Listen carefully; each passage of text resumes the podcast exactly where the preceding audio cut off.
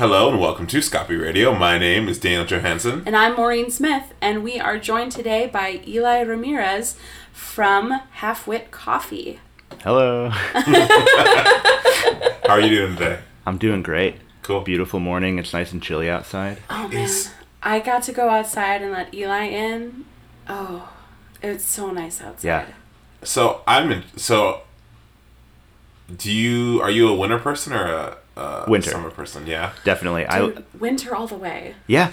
I lived in uh I lived in Texas for four years, Okay. and uh, those summers are hard. And I felt like the weak one because everybody who I was with, you know, lived there and born there, so they were used to it. But I was like, I can't do this. How do you how do you deal with this? I'd rather go outside in the cold and put on layers.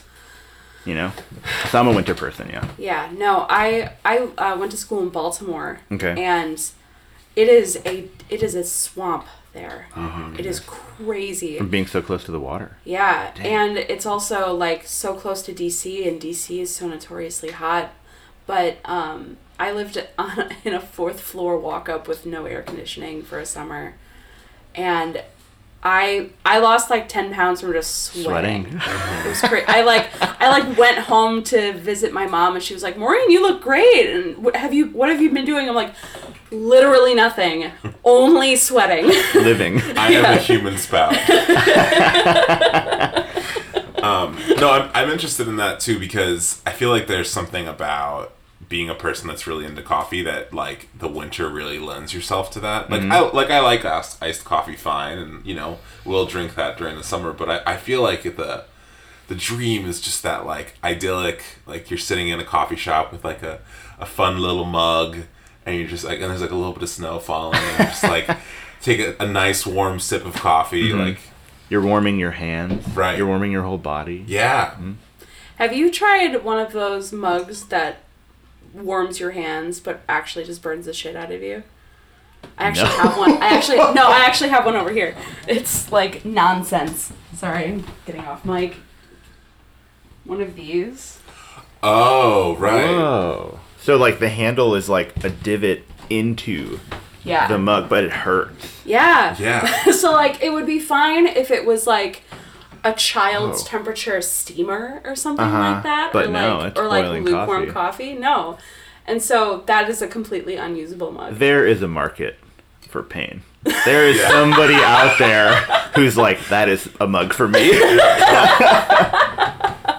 No, um, but I got that for that for that exact aesthetic of like, ooh, it'll be so cozy. Sure, yeah. And then I actually used it and just burned the hell out of my hand. It was like, no. So, cool. yeah. well i think the first thing we should probably do because obviously we know a lot about Halfwit but would you mind telling our audience a little bit about the company and kind of what y'all do Yeah, totally. So, um, for anybody unfamiliar, Halfwit is a coffee roastery.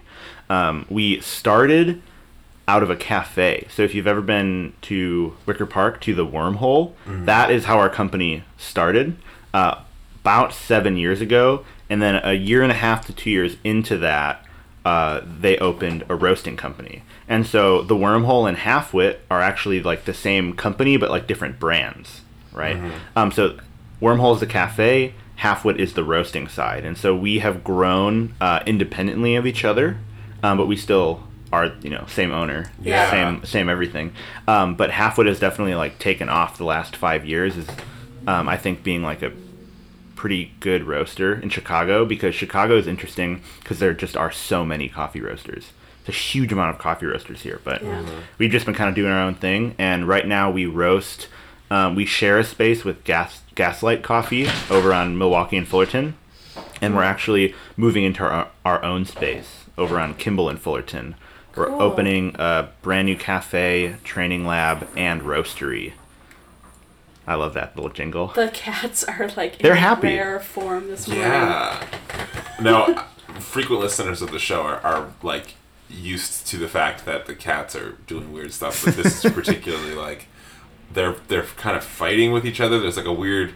It's like the battle of the half-wit coffee interview going on with the cats right now. They're Oh. they're happy I'm here. Yeah. Yeah, yeah exactly. Um, so my my first question is I guess what sets you apart from the other craft coffee that you'll find in Chicago? Um, so this is almost a question that I think like the obvious answer is like I think our coffee's really good, but like that's not even it because I think there's a lot of people in Chicago who are doing awesome coffee. Honestly, what I think like can set us apart is the way we interact with like all of our partners, you know, like all of our wholesale accounts. Like these are people that it's not like transaction based. Like I'm at their shop every day. Mm-hmm. You know what I mean? I know their staff. Like we work really hard to like get to know who we're working with and only choose to work with people who want to work with us. You know what I mean? Yeah. Yeah. It's I really don't like a lot of the one-sided nature that a wholesale like relationship can be. And so that's what I think sets us apart is how much effort um, our owner puts into that and how much effort like that's my whole job is just making sure they're all happy and that they feel cared for. That's what i think sets us apart is my whole job is to just think about them all the time and to anticipate their needs. And so i can just be like another player on their team helping you know sitting at the sidelines when i need to or being right there when they need me. So you're like the head of everybody's coffee program, basically.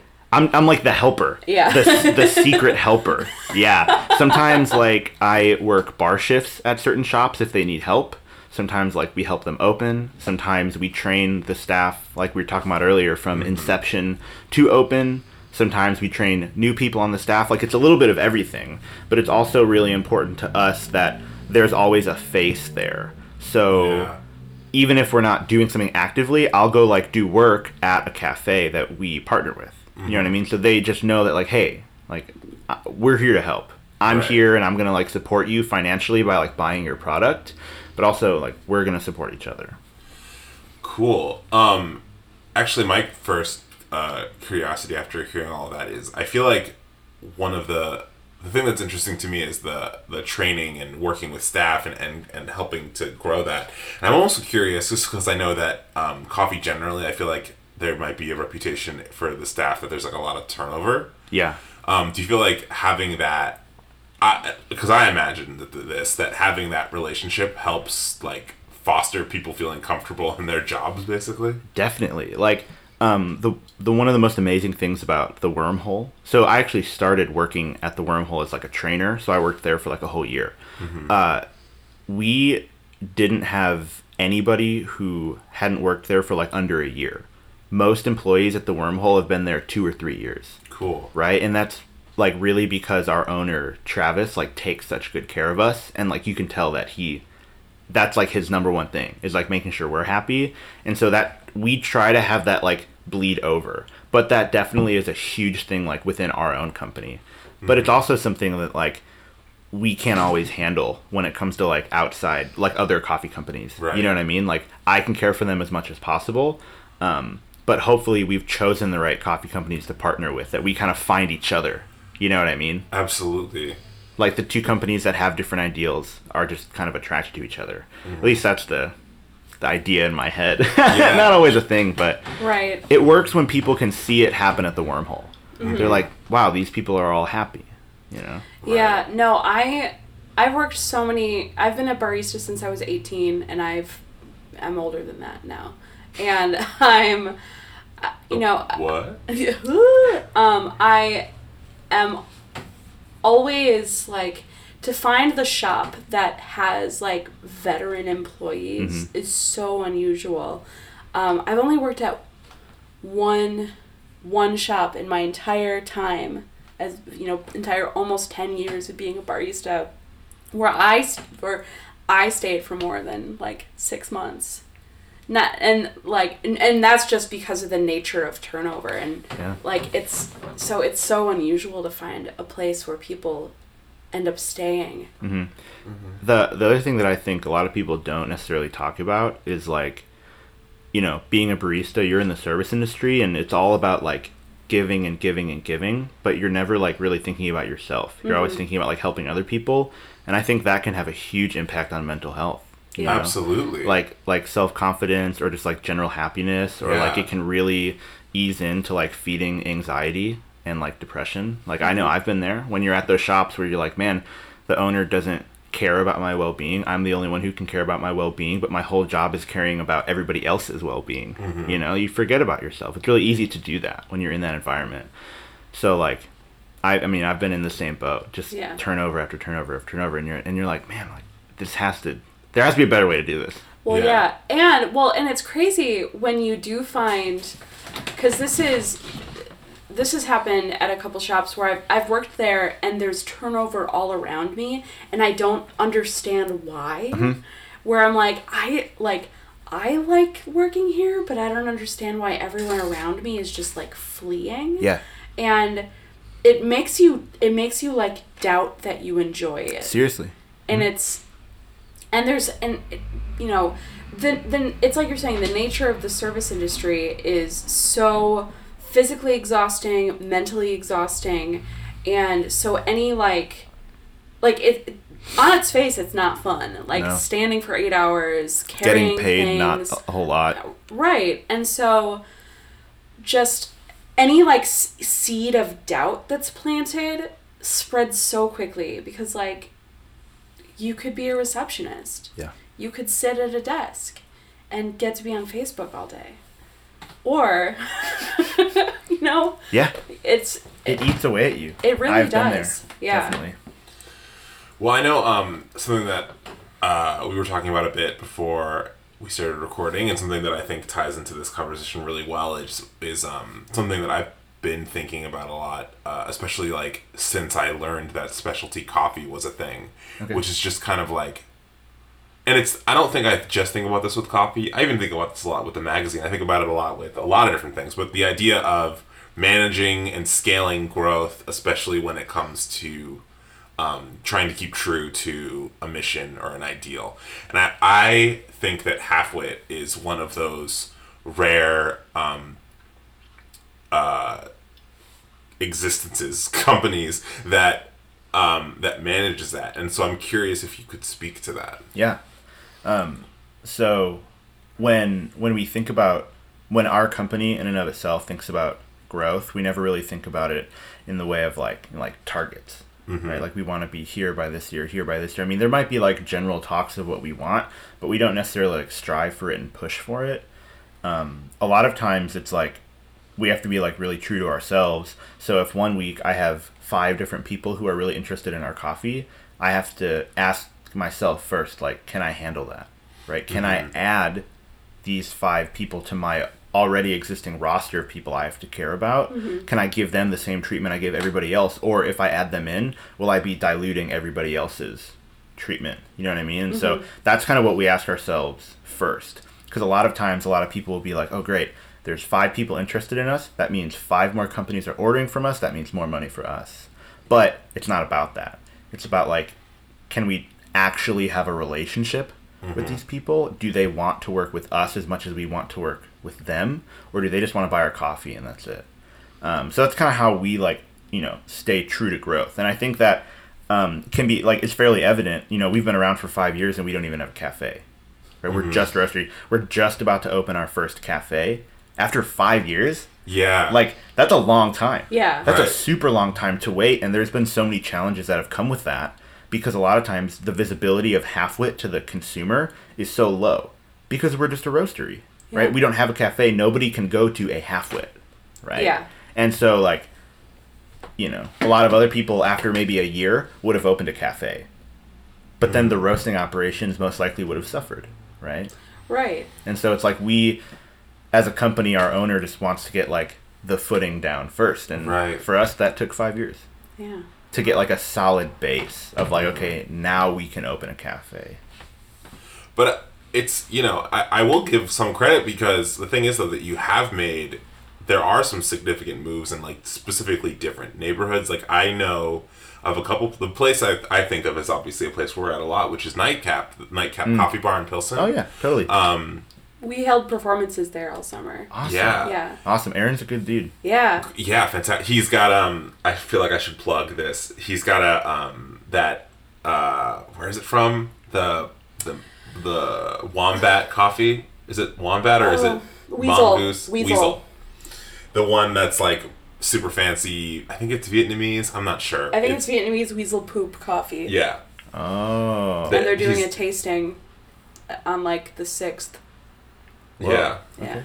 Cool. Yeah. Anyway, um, but what I think is interesting is um, Halfwit as a brand really lends itself to these kind of, you know, I mean, like Aaron runs that shop himself. Yeah. like it's the li- like he and he's in there like all the time and um you know these kind this like companies that are the same thing where it's like they have a space they have a they're a coffee shop in a space but they're not trying to you know be the next starbucks or be the next whatever um dunkin donuts or something.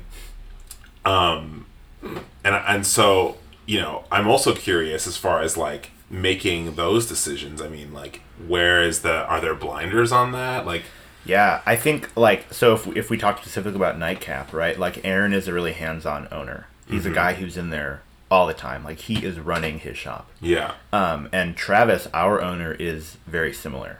Uh, every single day, every day of the week, Travis is at Wormhole at open. Every day at 7 Yeah. a.m. Yeah, or like 6:45, he'll unlock the door and walk in while the baristas are like doing their thing.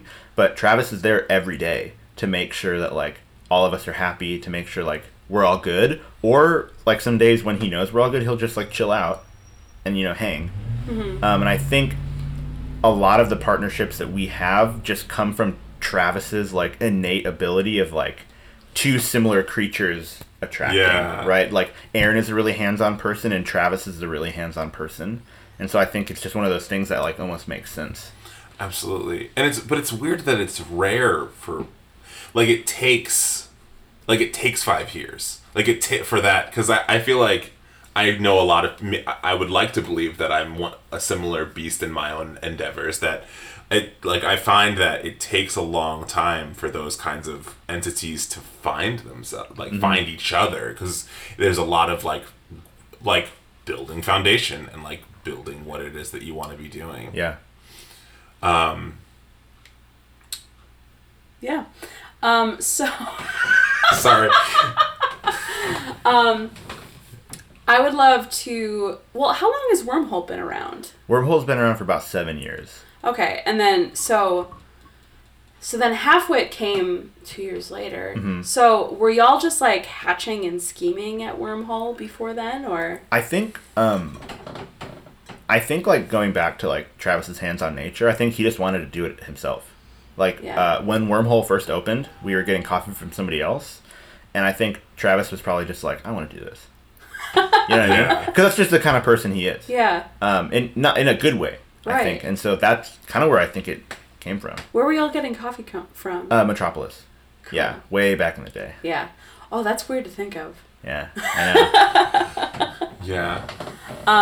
so I would love to, to we we talked at the be like before we started recording about how like you're not the sourcing guy and I'm not a sourcing person. Like I'm very much like clacking the group head and Yeah, you know sure, sure, pour sure. filters so like I but I'm very interested and you were telling us that you had like a cool experience with one Yeah, of these farmers. I'd love to hear about it. Uh, so yeah, in general, um, all of the sourcing for the company is done by our director of coffee. Her name's Mandy, and she's awesome.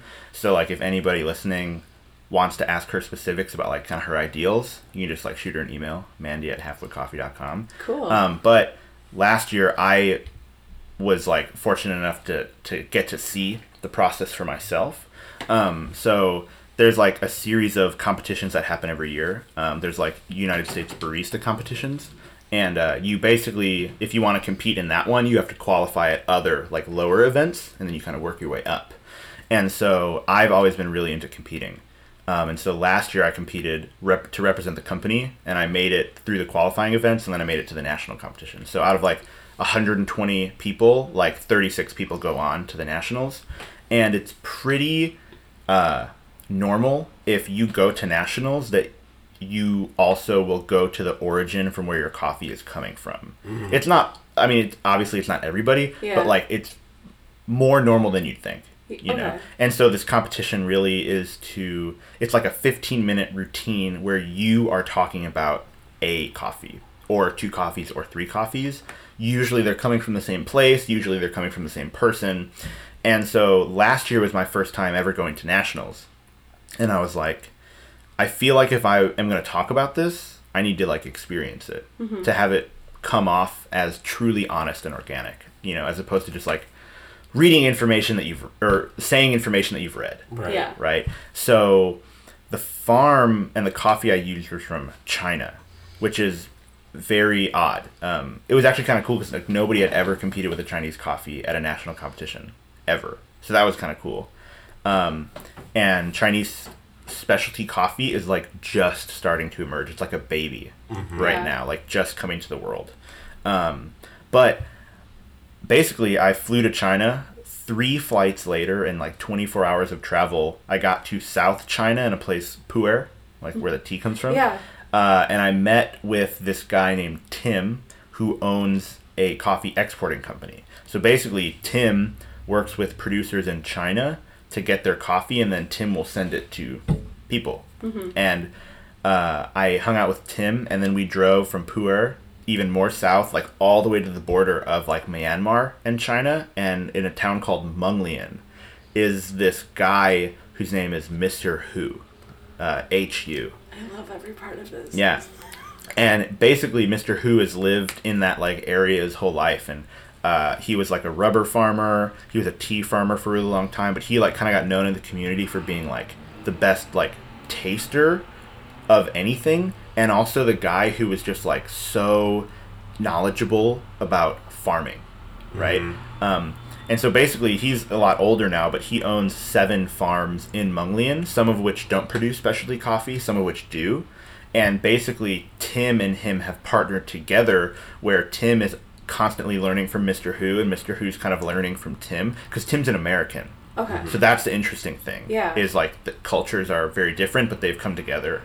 Um, and so basically, Tim is trying to help uh, Mr. Hu emerge into the specialty market as best he can. Because a lot of the coffee in China is just grown at mass, like just a ton of it, and it, a lot of it is sold to like Nestle or something.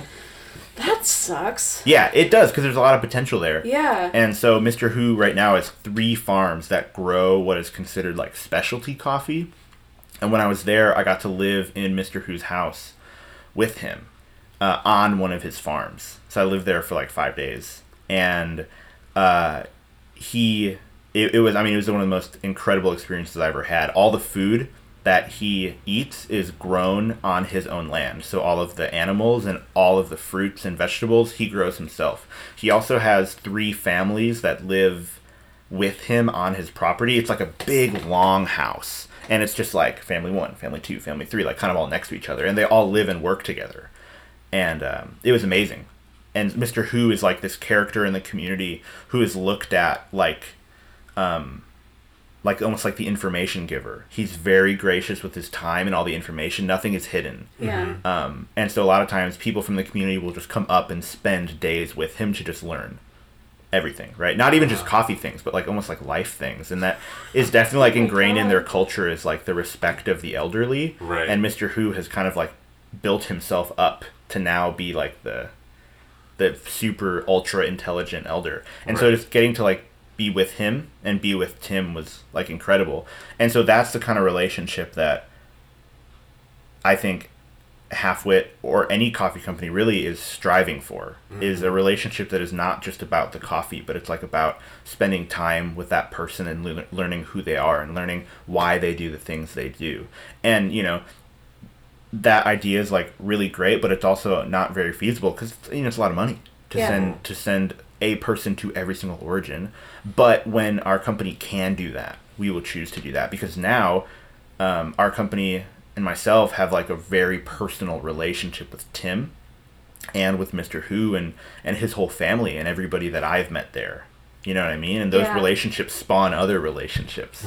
Well, and that's just the relationship that the wholesale director has with one farm. That's to say nothing of what your director of coffee has Exactly. has fostered.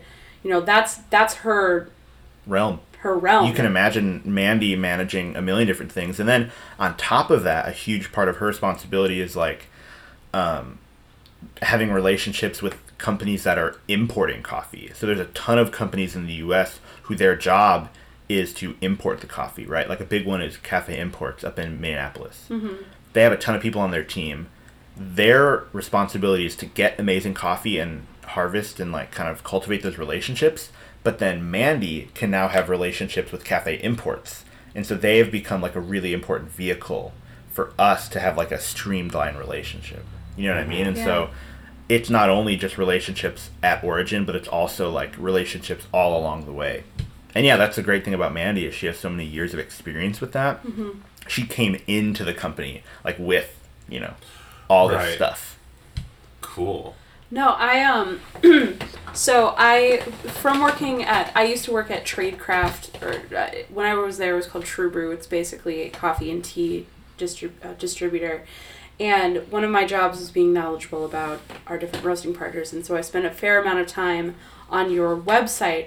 And the things that struck me as cool about and what set and what to me set you apart from our other roasting partners was um, that you were so transparent about who you're getting the coffee from. Like with every, what was cool was that with every coffee, um, you also like had a picture of the farm and like you know a, a little map with like a pin drop of like this is where the coffee's Yeah. from um, so th- that was super cool was just like this is where it's from because i think that that's what a lot of people don't re- they don't really think about like they're like oh yeah it's Guatemala and it's from Guatemala and it's just kind of like As a whole, yeah. yeah. it's just like you land in Guatemala, you're handed coffee, and then you leave. But it's like no, you have to like go and you have to and you have to meet the guy, and then you have to then you meet the guy's family, and then you, it's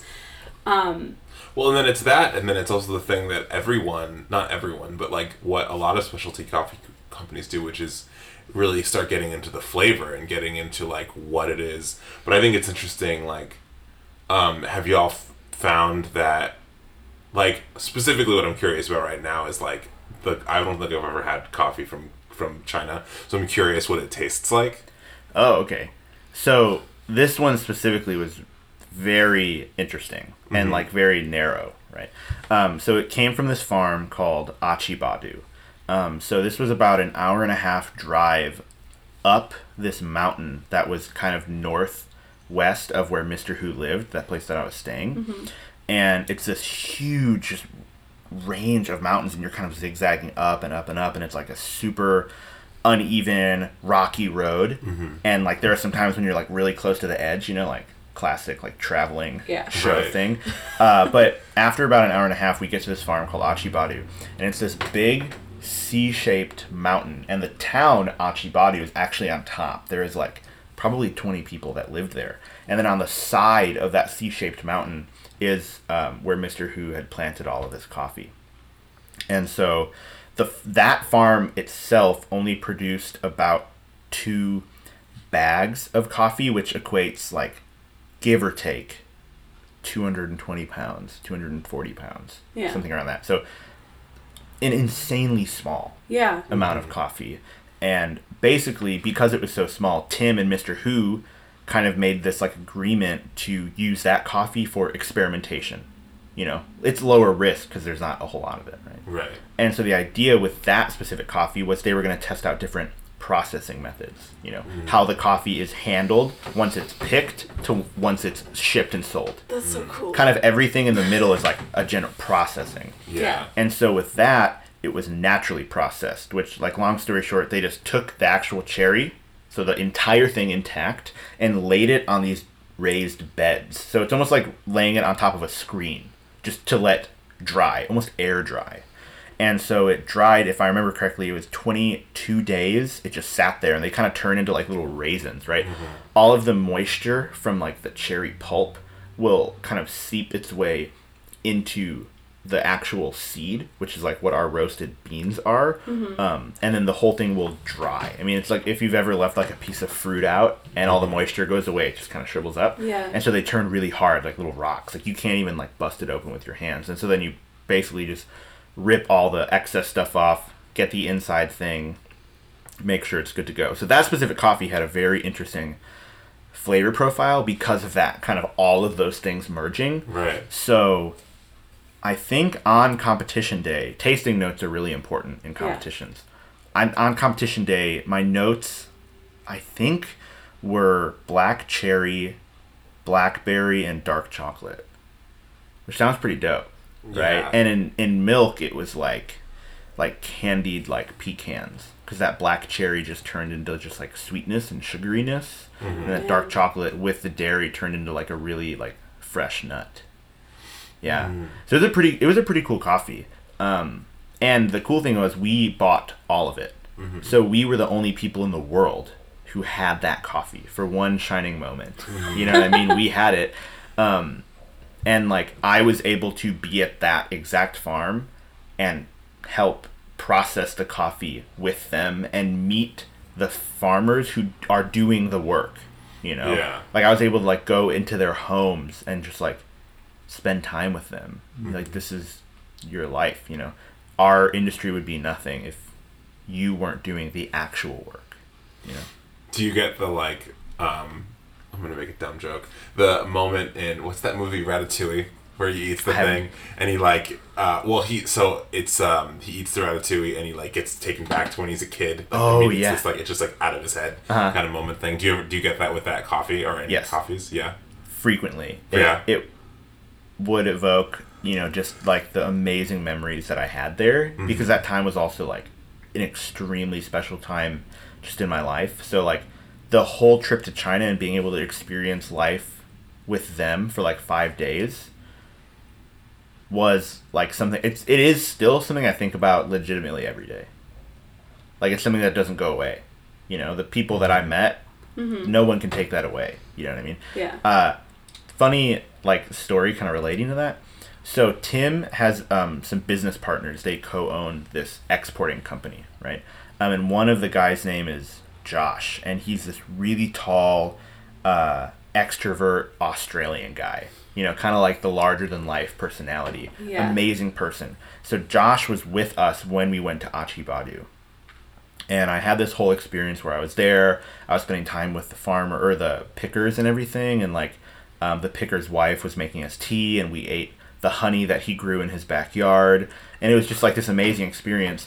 And afterwards, I was kind of like speechless. I was like, and I was like, I don't even know how to process what just happened. Like you can't buy that kind of thing, No. right? Mm-hmm. You know, it's just Yeah. like really right place, right time Yeah. and so I was talking to Josh, and I was like, Josh, like, I don't know how to communicate this to somebody else. I don't know how to communicate that experience.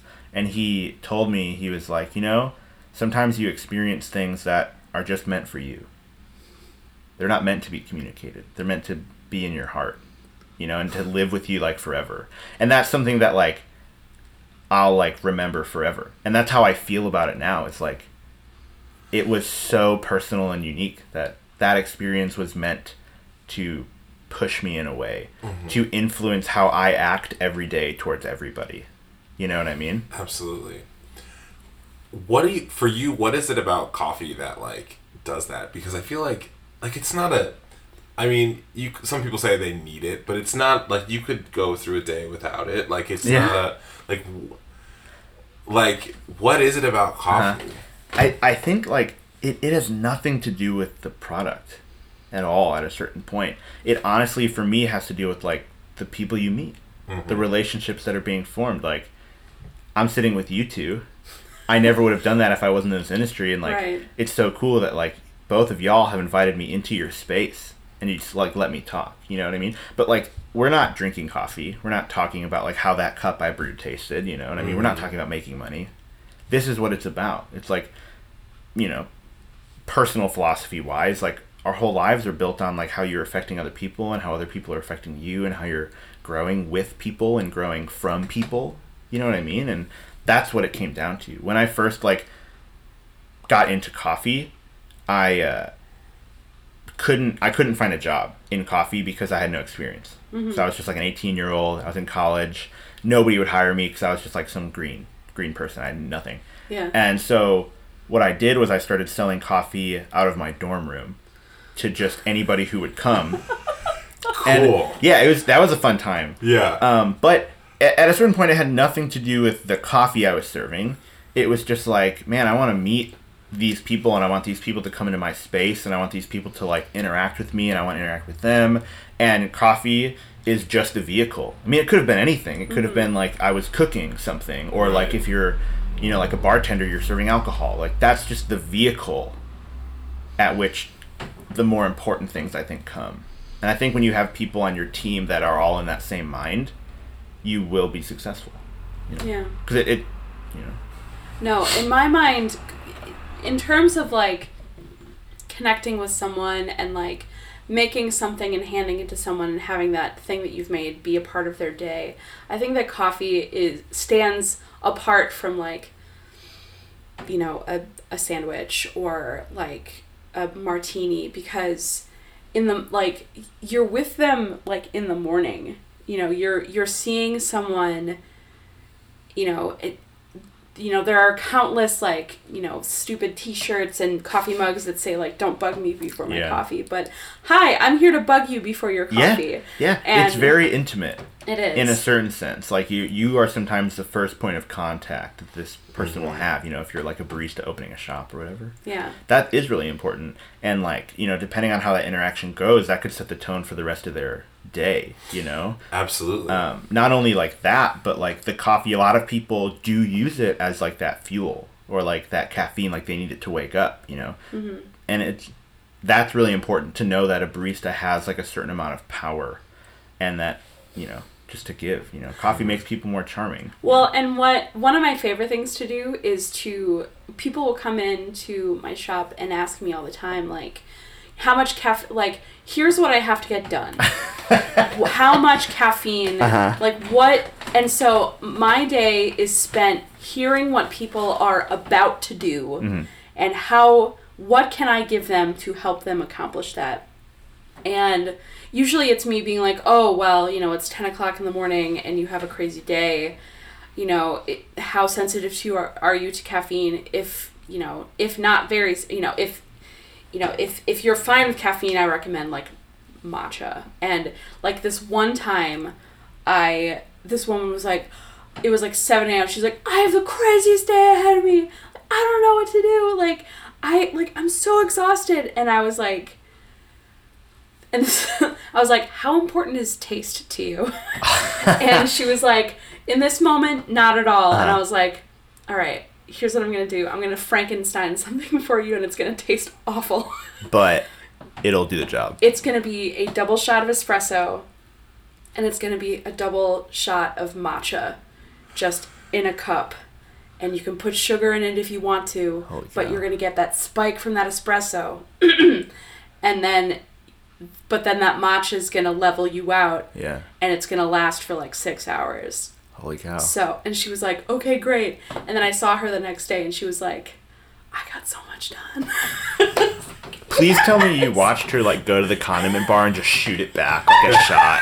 That's what I'm imagining right now. Is that cup is only like this big and she just yeah, does I think I put it in like an eight ounce, like a cortado like, cappuccino cup, and um, I don't know. I think that, I mean, she drank it pretty quickly because she was like, I gotta get Uh-huh. Going. But like, that's like one of my, stupidly, it's like one of my most like treasured, like, okay, how important is taste to you? Mm-hmm. That's amazing. That'll be something you never forget, Yeah. right? That was like a time when you like truly helped somebody. Yeah. You know?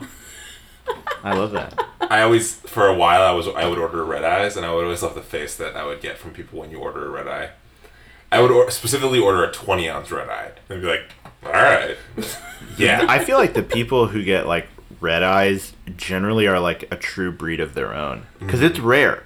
I, Yeah. I mean, when I was on bar, that's not a, that's like a once a day drink. yeah. Mm-hmm. But yeah, if you ordered a 20 ounce red eye, I would be like, okay. yeah. yeah.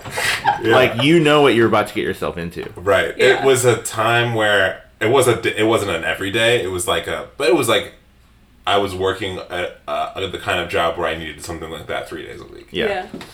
Um, what is your most from from working on bar? What is the most unique drink that you've ever had to make? like that, like like what was that drink? All right, there's one that sticks out to me. So when I was living in Texas, I worked at a shop in Dallas, and at night, um, it it so this shop backstory it was a, also a full restaurant. It was like that full cafe experience right? You can go in there and get coffee to go or you could sit down order a meal and get coffee. So we had a really big uh, coffee bar but at night uh, started serving alcohol. And so as a barista i would mostly work mornings into afternoons and then would leave and they'd turn into a bar. But one night uh, uh, everybody for some reason had called off and my manager was like dude i really need you friday night like it was a double. So i had opened that morning. I had gone over to his apartment taken a nap and come back. But it was like a very once you know one time thing. So i was like look i'll help you out for sure. Yeah. like i get it. So i was in there. It was my very first friday night. And at this point in my life i had no experience with cocktails or alcohol like at all. Yeah. and I was just about to shut the espresso machine off. Dude comes up and says, I would like a cappuccino. Okay, cool. And he was like, What kind of milk do you have? And so, like, you know, here's our alternative milks, yada yada. And he looks at the bar where the alcohol is and says, Can you use Bailey's? Like, can you just steam Bailey's and pour it into a shot of espresso? And in my mind, I was like, what? Like this guy's asking me to steam like five ounces of just Bailey's, steam it and make it hot. Which imagine Bailey's hot. That sounds A disgusting. bummer. And then make it like a cappuccino. And I was just kind of like, sure. Like okay, if you really want that, like I'll do that for you. So like, it was like a nine dollar drink, right? You charge Yeah. them for the espresso and all the alcohol, and I just like remember watching this guy drink it, and he it was so nonchalant. It was it seemed like he did this regularly, and he was like, "Hell yeah, like this is what I drink." So, That's the that's the most unique drink that I've ever made. I would just it was a one. I've only done it once. Yeah. I've only been asked for it once, and the guy just played it so cool that I was like. I'm in the wrong here, not Yeah. you. Like, you have made me feel like th- I'm the weird one. were you? I- I mean, were you you- able to? I have so many questions. Were you able to steam it? I mean, like it got hot. so yes, it was like you know when you go to the airport and you're like it's like 5 a.m. and you're like sitting at the airport and then like the barista behind you just the milk screeches. Yeah. It almost sounds like if you like ripped a snake in half, like Yeah. Yeah. just like that blood curdling screech. Yeah. That's what it sounded like the whole time. So like no matter. h- Like the way you were manipulating it, it just No much how- screaming. No much. No matter how much air you were putting Yeah. into it, just. It screamed. oh god. and then no no latte art. You poured that thing and it was just like a kind of like a that off white color, that beige. So it looked like. Yeah, Yikes. I know. Have you? s- I would have since tried it. I think. Honestly, like curious. I don't own a bottle of Bailey's, but like if somebody gifted one to me, Yeah. hundred percent I would try. it. just because like 100%. I, I'm curious what it. Should we at bring a least bottle of tastes like. Bailey's over to Wormhole? Yes, we would do that. Oh, so another unique drink. Wormhole used to sell this. You could probably still get it if you ordered it, mm-hmm. but I don't know how many people would know. It's called a Walter Peck, and we have these shot glasses that were like really tall, like maybe four inches tall, but like really skinny, right? And if I remember correctly, what we did was we put it in thirds. So the bottom third was vanilla syrup, the top third was half and half, and then the no, I mean bottom third vanilla syrup, middle third half and half, top third a shot of espresso, and you were meant to take it like a shot, do the whole thing at once. And in my mind, I remember being like, "Man, that sounds like horrid, like totally disgusting." Because Yeah. you're a drinking a whole espresso at once, but then it's like that's gonna be really hot, and then you have just like sugar afterward. Half and half. Yeah, and I remember I did it and it was awesome. it was like something I will only do once, but I'm so happy I did it because it changed my mind on that drink. You know, half and half is so we're we're both vegan, Mm-hmm. but I've only been vegan for a year and a half. And but like half and half was like such a huge part of my coffee Really? experience. Yeah, because it's so rich. it's so rich and like it's so naturally sweet. Yeah, totally. And so the idea of like whenever whenever anybody orders a breve from me, I'm like I'm like you're to die early, but you're to die happy. You're gonna die satisfied Yeah. for sure. Yep. like, oh, kudos, man. Mm-hmm. You just made a really good choice for your day. Cool. Um, so I have one more question about um, your. I feel like such a nerd. Like, I have a question about your website. Sure. Um, I think it's so cool that you specify brewing methods, Mm, yeah. like preferred brewing method methods, and I'm wondering how y'all land on those. So the the start of that whole thing was really Travis. Travis was really into like somebody being able to go to a shop and pick like out of three different brewing methods. That's why t- if you go to Wormhole, you can order like black coffee, but you can also order something made out in Chemex or mm-hmm. V60 or Aeropress. Cool. That's a lot to manage. I mean, there's three different things, but they all do something different, right? And so like we have to take our knowledge and if we have a coffee that has a really heavy body, right, that has a lot of weight to it, we might not want to put it through a Chemex because the Chemex will take a lot of the weight away. But that's like one of the best things about the coffee, so maybe we'll AeroPress it because AeroPress lends itself to coffees that have a little more weight to it and have like a kind of a bigger mouthfeel. So like that's generally what we do. And uh, every three days a week, our team gets together and we taste all of the coffee that we roasted two days previous. And so all of us have like a f- super intimate relationship with these coffees. Like we kind of know what to expect and we know what they taste like at their peak. And so right now, like for example, like we have a coffee from Kenya that it, its body is on the lighter side because it's like sweet and it's almost like black tea like but mm-hmm. that's like a, a good thing because that's the characteristic of the coffee but it might not always work best on aeropress you know what i mean? We might want to put it on chemex because Yeah. chemex accentuates those kind of coffees that have light bodies.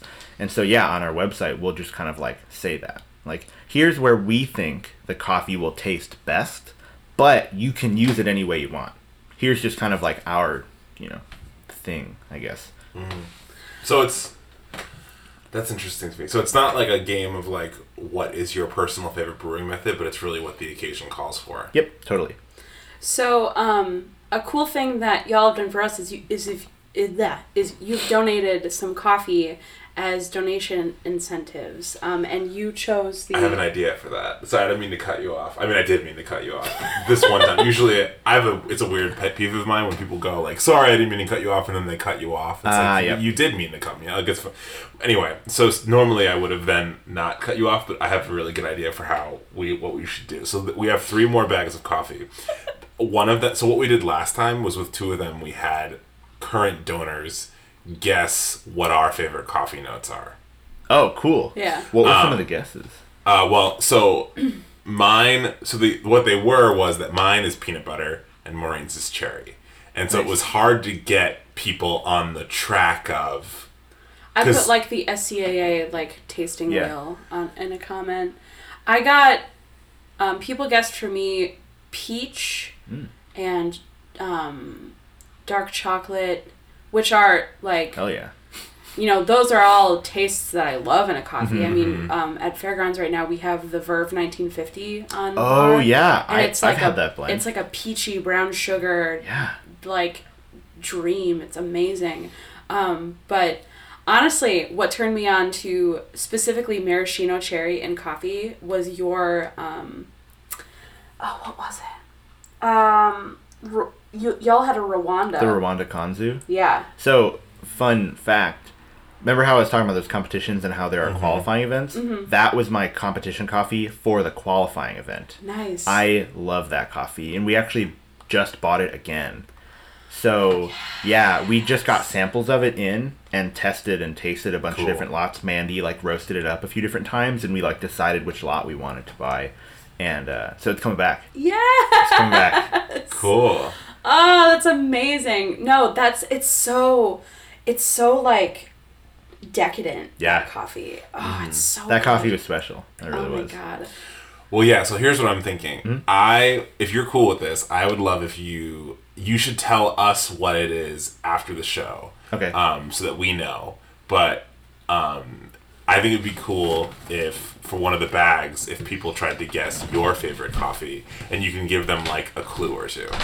My favorite coffee or my Coffee favorite note. I'm sorry. tasting note? Tasting note. Yeah. Okay. I need to think about that. So let me think about it. That's totally fair. Yeah. Um, my other question for you is, what is your like personal brewing setup like? Mine. Oh, okay. So, I, uh, back when I was like running the shop out of my dorm room, like years, years and years ago, uh, basically people would pay like two dollars a cup, and I would use that money to buy the coffee for the next Saturday, but to also get every brewing method I could. So at one point, I I legitimately, probably like most coffee pros, had everything. I mean, just like it was. Anytime I moved, it was two like totes worth of brewing gear. So now I was on a mission to get rid of it all because I didn't use any of it really. I mean, Right. I rarely brew coffee at home now because I'm just out all over the place. But uh, my goal was to actually sell or give away everything except the absolute bare minimum. So I've done that because I just recently moved. So my setup, I have just a grinder, I have a scale, I have a carafe, and then the brewing device is a Kalita Wave. That's the only thing I have, and a kettle Yeah. nothing else. And like in my mind, it gives me such peace knowing that I don't have anything extra, that everything I have given away will be used, and that my setup can now make coffee for me or for me and somebody else. Nice. What about the um the Khalifa wave that Khalifa Kalita. Kalita? Sorry. Yeah. Um, what about that brewing method was the one that made you want to? So the thing itself is metal, meaning I'm not going to break it. Mm-hmm. Super easy to wash. So that's awesome. And it has a flat bottom. If you ever look at the filters, you know, like when you go home to your parents' house and they have a Mr. Coffee and the filters have mm-hmm. those waves, mm-hmm. they use a very similar filter, just the bottom base is a lot smaller. It's almost like bigger than like a silver dollar. That's kind of how big the base is, but the ones for Mr. Coffees are a lot wider. So Kalita Wave is a flat bottom, meaning it's I think it's much more consistent than something that is like a cone. You get a little more even of a drawdown of water through the entire bed of coffee as you would kind of with like the upside down triangle Yeah. kind of bed of coffee. Um, and it's really versatile because, like I was saying, I can make 12 ounces of coffee for me and it'll be great. Or the thing's big enough where I can make 24 ounces of coffee, me and somebody else. So that's why I love it.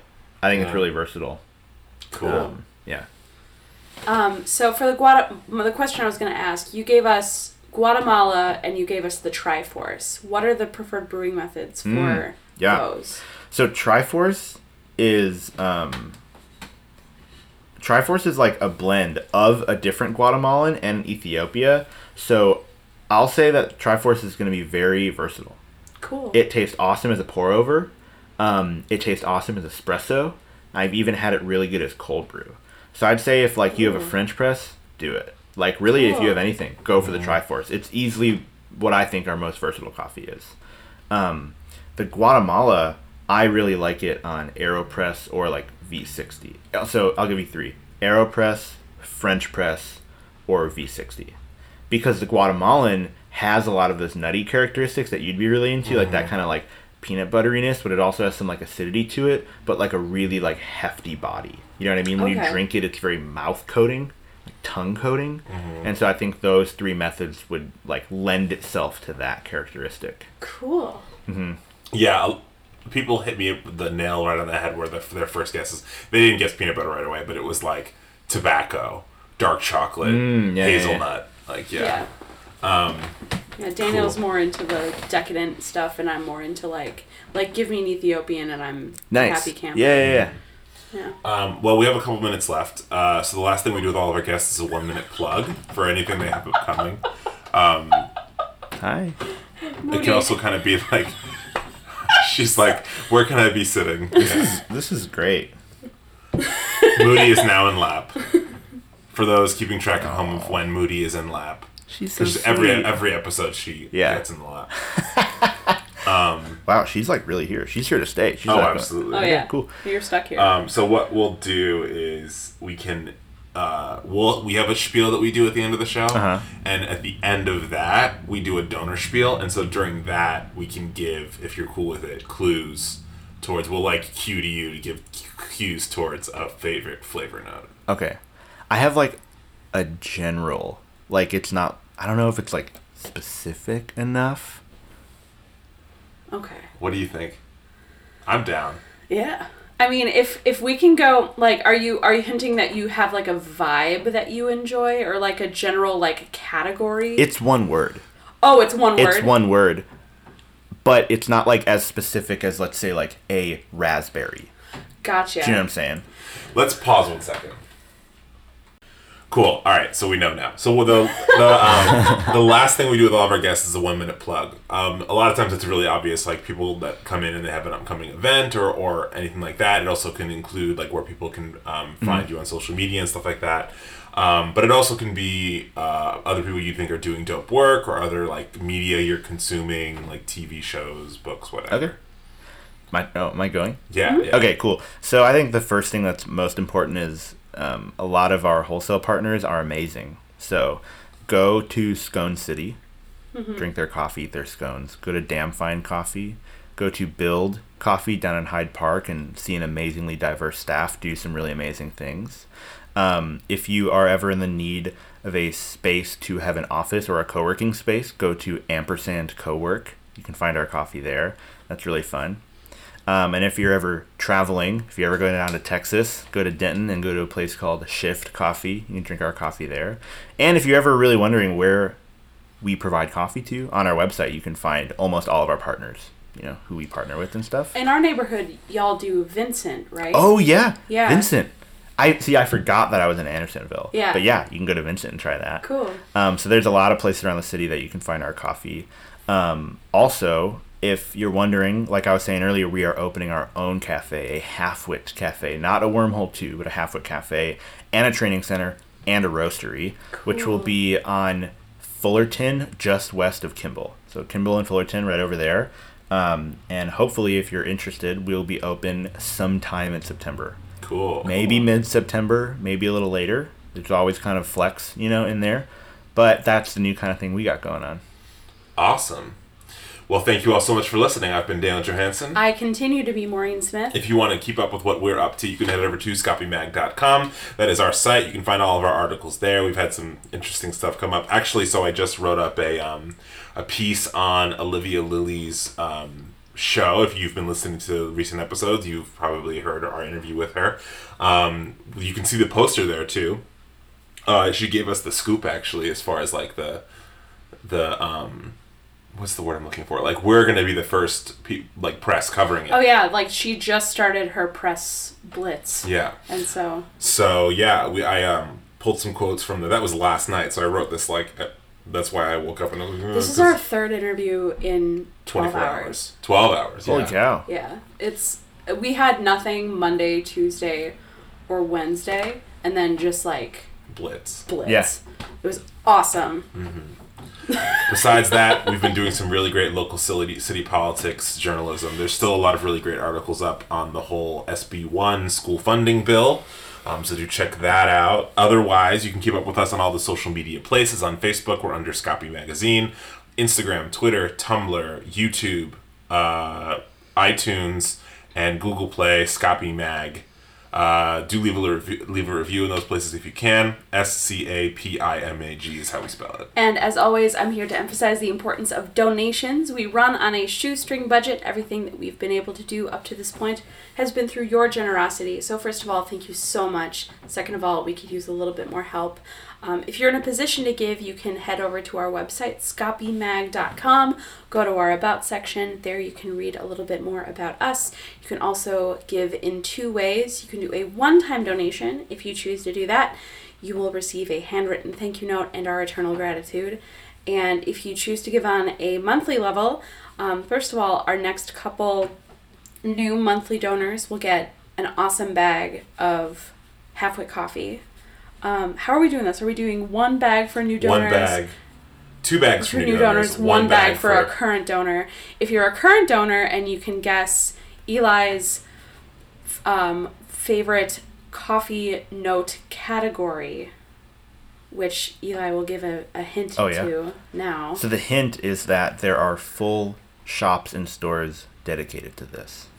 Nice, Cool. good hint. Nice. Good hint. Um, so if you're able to So go head to the Facebook page and comment on the episode, episode, with your guess. yeah, um, or shoot us a message, or No, comment, on the comment. comment, on the Comment thing. Okay, fine. Um, yeah. Uh, so that's yeah. So give a little, give a lot, and if you can't give, then listen, participate, and share. Cool. Thanks again so much for listening. Go out and make something. Yep.